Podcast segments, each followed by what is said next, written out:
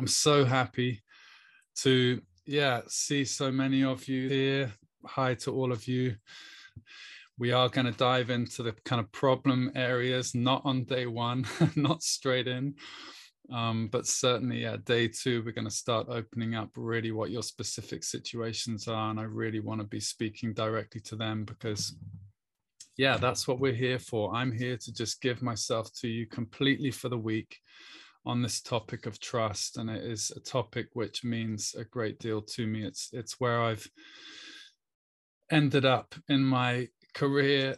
You know, this is just um, yeah, it's the absolute cornerstone, I would say, for empowering education and and also for our families and and also for the future of the world. But I'll, I'll get get into that in a sec. First of all, I'll just introduce myself um, a little bit, tell you a bit.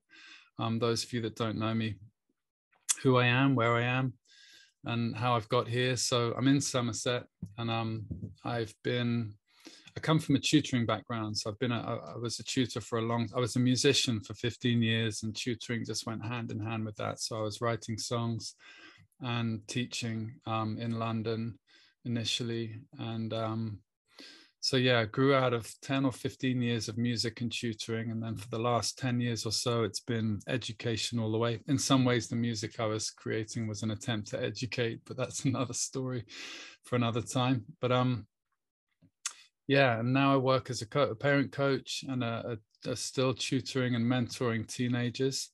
And um,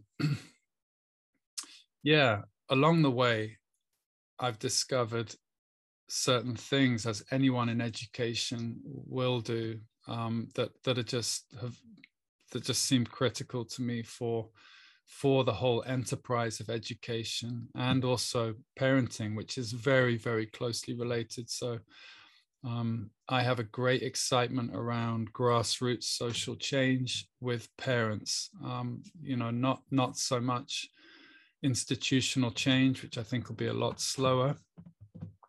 So schools, governments, um, you know, I, I, I, feel just most of all to put my time here with you, with uh, people like you, um, and to bring us all together. I think there's a lot of us on the same page here with many, many topics. It's a rapidly changing world, not least the education system.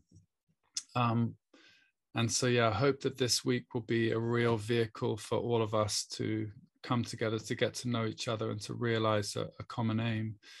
Um, yeah and so those those milestones that i discovered in my tutoring career are really the first one was choice the importance of giving choice to young people um, not something we do in our schooling system so there we go um, you know it's it's it's maybe creeping in in points but generally the system is set up um, where there isn't any choice and it's been very powerful to meet young people over these last two decades and increasingly in the last 10 years and especially the last five years when i knew that that was something that just had to be in place for real education and a real teacher student relationship to work um, optimally and fully.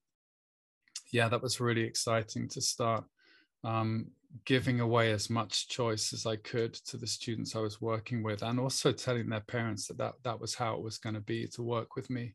Um, they needed the students really needed to to have that buy-in where they were opting, they were volunteering, they were willing to work with me, whether I was calling myself just a tutor then or not.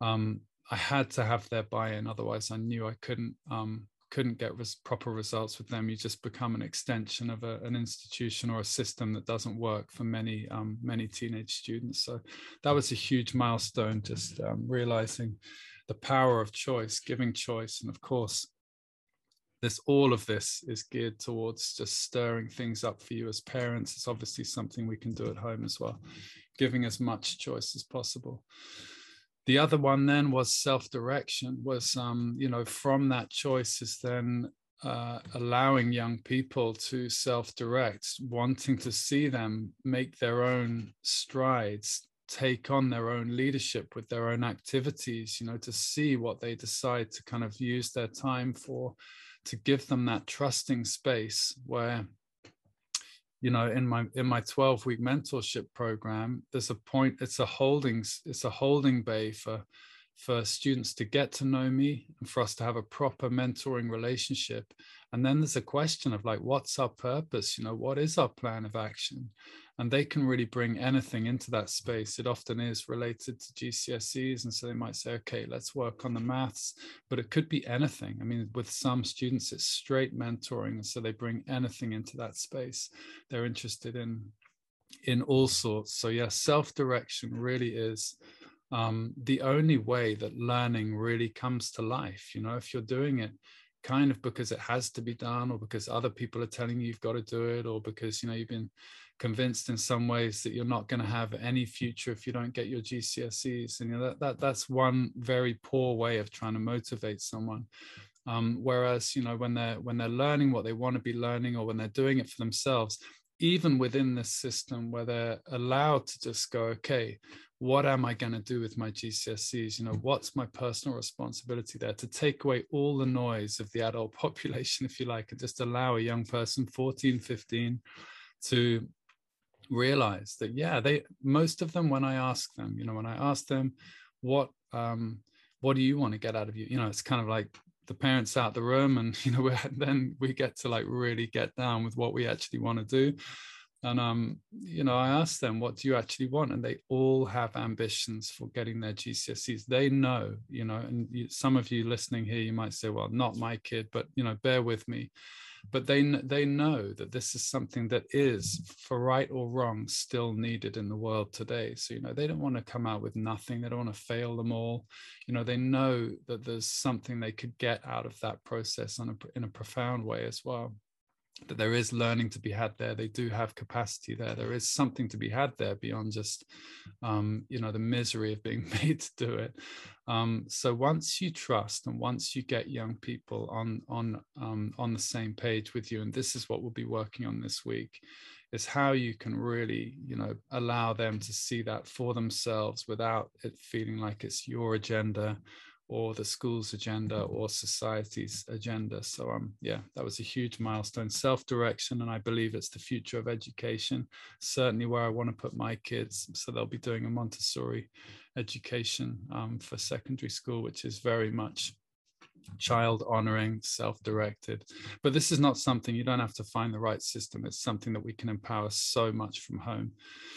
And the last one was just working online. Just working online for me was such a revelation to also take young people as a mentor, to take them out of their home environment, take them out of their school environment, um, where we could be free to make a fresh start. And this is what I'd suggest to you as parents is that you try and create through this week a fresh start to really hand over responsibility and not a two week trial and then ah oh, you've got it all wrong you know not a test like trust real trust where it can be like you know taking a leap this week and never looking back and um supporting them you know being open to support them allowing them to fail um, of course at times get it wrong you know they're learning they're in this stage where they really do they are actually young people in my experience are crying out to take on responsibility even if it looks the absolute opposite if it looks like they just in fact it does look like the opposite. More often than not it looks like they'll just do anything to avoid responsibility but it's both is going on at the same time and they actually the solution to their problems um, lies for them and for their parents in them being able to take on responsibility not to be shy not to be fearful and not to be avoidant of their responsibilities as young men young women young adults to, to be supported by the adult population to be able to make that leap and it, it is a process that takes years you know so um we're here to kickstart that process and yeah like i've said in some of the videos and the promo i really want you to get a taste of it right now in this week. It's not just a kind of theoretical thing so we will be pulling some levers and seeing if you want to exercise some communication um, uh, devices with your teenagers, whilst you're also just having this very much as the topic for your week to infuse your whole week and seeing how that just affects your relationships um, immediately anyway.